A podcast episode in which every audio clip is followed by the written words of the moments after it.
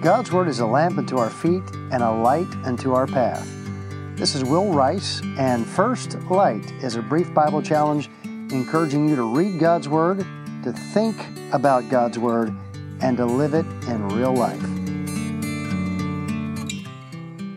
All of us face battles and struggles on a fairly regular basis, but sometimes it feels like we're being sabotaged from the inside out. Sometimes it feels like there must be an informant, there must be a spy, there must be someone inside the camp that is scuttling all our best plans and ambitions. 1 Samuel 13 is a story of battle. It's a story of Israel going up against, you might say, their arch enemy, uh, the Philistines. And they're not completely introduced here, but they're kind of uh, introduced in the way that they will be kind of a continual theme uh, of, of enemy throughout the story of Saul and, and then David. Uh, 1 Samuel 13 says that Saul reigned one year, and basically he had finished fighting the Ammonites, and in the second year he began fighting the Philistines. In subsequent verses, the Bible says Jonathan smote the garrison of the Philistines.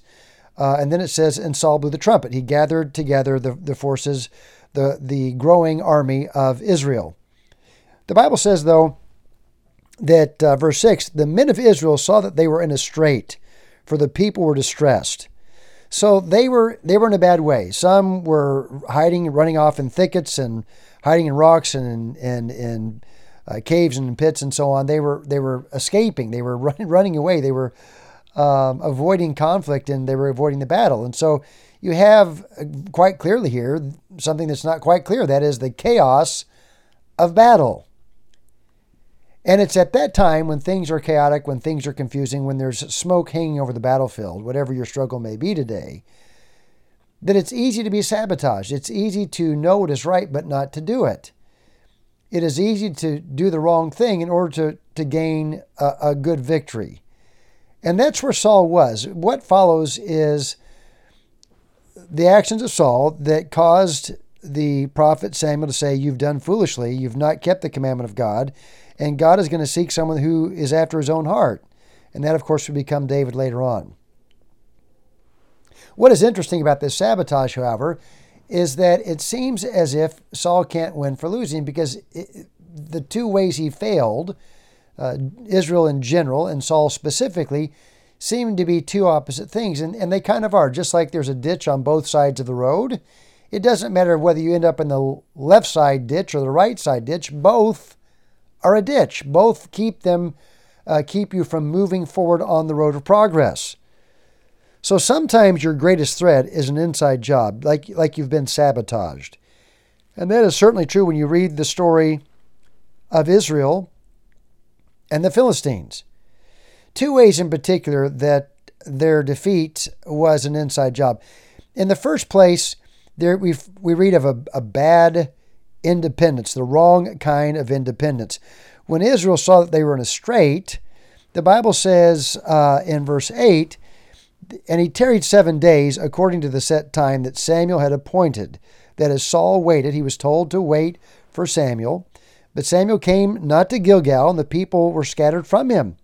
And Saul said, Bring me hither a burnt offering to me and peace offerings. And he offered the burnt offering. Later, he explains as an excuse to Samuel that I forced myself because I saw that the people were scattered from me and, and you didn't come at the appointed time. And so I just took it upon myself to sacrifice, something that only the priests were to do. Now, it, it's easy to think if you're king that, hey, nothing is forbidden me. I have total authority. I can do anything I want. But even as a king, that is not the case. A king is not a priest any more than a priest is a king. And so Saul, when push came to shove, when he was up against a rock in a hard place, he took authority upon himself uh, in independence from God and in independence from the authority that God had set up. He he took upon him authority that did not belong to him. Now, in American government, thankfully, we have, at least theoretically, three branches of government. I think that is ingeniously set up. And yet, any tyrant throughout history is someone who knew how to consolidate power to himself and to usually by degree, sometimes by a coup, get rid of uh, other institutions of authority one by one. So here's Saul, taking authority upon himself that did not belong to him. And in doing so, he sabotaged himself. God was with Israel in, in a cause that, that I suppose was just. But Saul, not willing to be patient, not waiting for Samuel, not waiting for the priest to do what only the priest could do, took upon him authority that did not belong to him. Now, I have to tell you, we, we need to watch out for this kind of independence in our own lives, uh, in institutions. We need to realize that the home is not the church, and the church is not the government, and the government is not, not the home.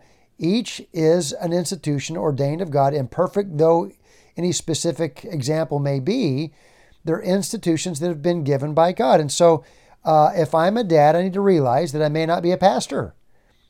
If I'm a pastor, I need to realize that I cannot be a father. I can give counsel, I can preach, I can give direction. But I, am not responsible for the kids of someone in my church, not, not as directly as a father or mother would be. And government cannot take the place of, of God's church. So, trying to be completely independent and, and grab authority in every facet of life is not God's way and it's not right. You know, parents, here's a dad and a mom. Parents need to be wise enough to know that when they undermine the authority of their spouse, they undermine their own authority. Even in an institution, for instance, um, maybe a job, there are times when uh, I may be giving permission to other people and I might be asking permission from other people. Now, even if my position is, is higher, there, there's conceivably an instance in which uh, there are overlapping authorities in any given institution. So, what did Saul do? Saul was sabotaged by an inside job, inasmuch as Saul was impatient. Saul was rebellious, even as king, because he took authority that did not belong to him. In short, it was a form of, we'll say, bad independence, wrong a wrong sort of independence. Now, ironically, the, the second act of sabotage is the exact opposite. It's uh, a, an example of bad dependence, that is to say, depending on the wrong source. Verse 19 says, Now there was no smith, that is blacksmith, found throughout all the land of Israel, for the Philistines said, Lest the Hebrews make them swords or spears. So apparently, as the Philistines gained control over the, that part of the region, they made sure that they disarmed those that were under their sphere of influence. The Bible says, But all the Israelites went down to the Philistines to sharpen every man his, his share and his coulter and his axe and his, his mattock, that is, his, his farm implements. Uh, the Philistines had quite effectively disarmed the the, the Israelites, the children of Israel. Now, this has been the tactic of tyrants from the beginning of time disarm those you wish to control. So it came to pass in the day of battle that there was neither sword nor spear found in the hand of, uh, of any of the people that were with Saul and Jonathan.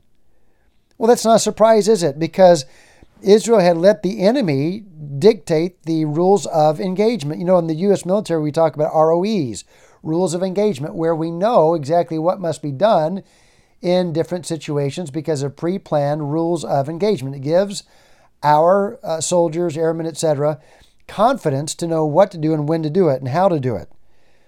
Well, can I just tell you that it's not wise ever to let the enemy dictate the rules of engagement because you cannot win by the enemy's rules. Now, quite frankly, in application, you can't win, you can't honor God, you can't do what is right when you try to win by the world's standards or, or rules of engagement.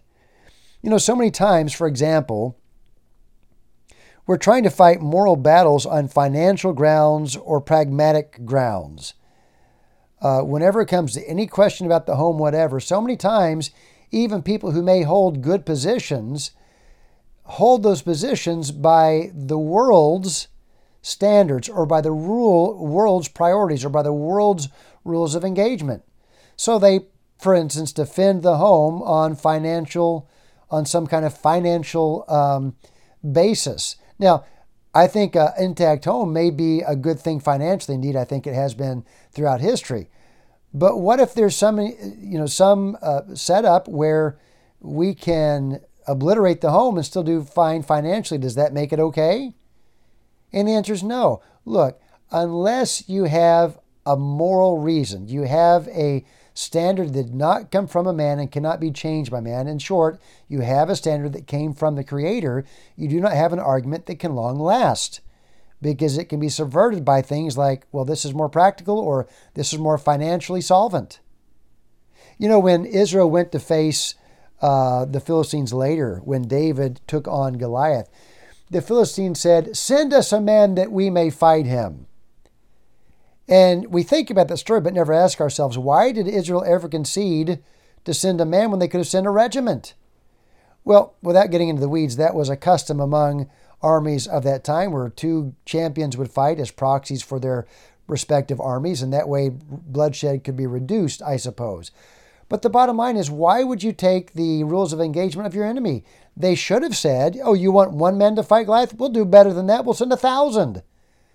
That's what the U.S. military, one would assume, would do now. But we are such children of our time, we're such children of our culture, and we're such that we tend to fight God's battles on the world's terms. Look, sometimes our greatest threats are an inside job. So it behooves us to know when to be independent and when to be dependent, who leads, who guides, and who we should follow. And that, of course, is the Lord God.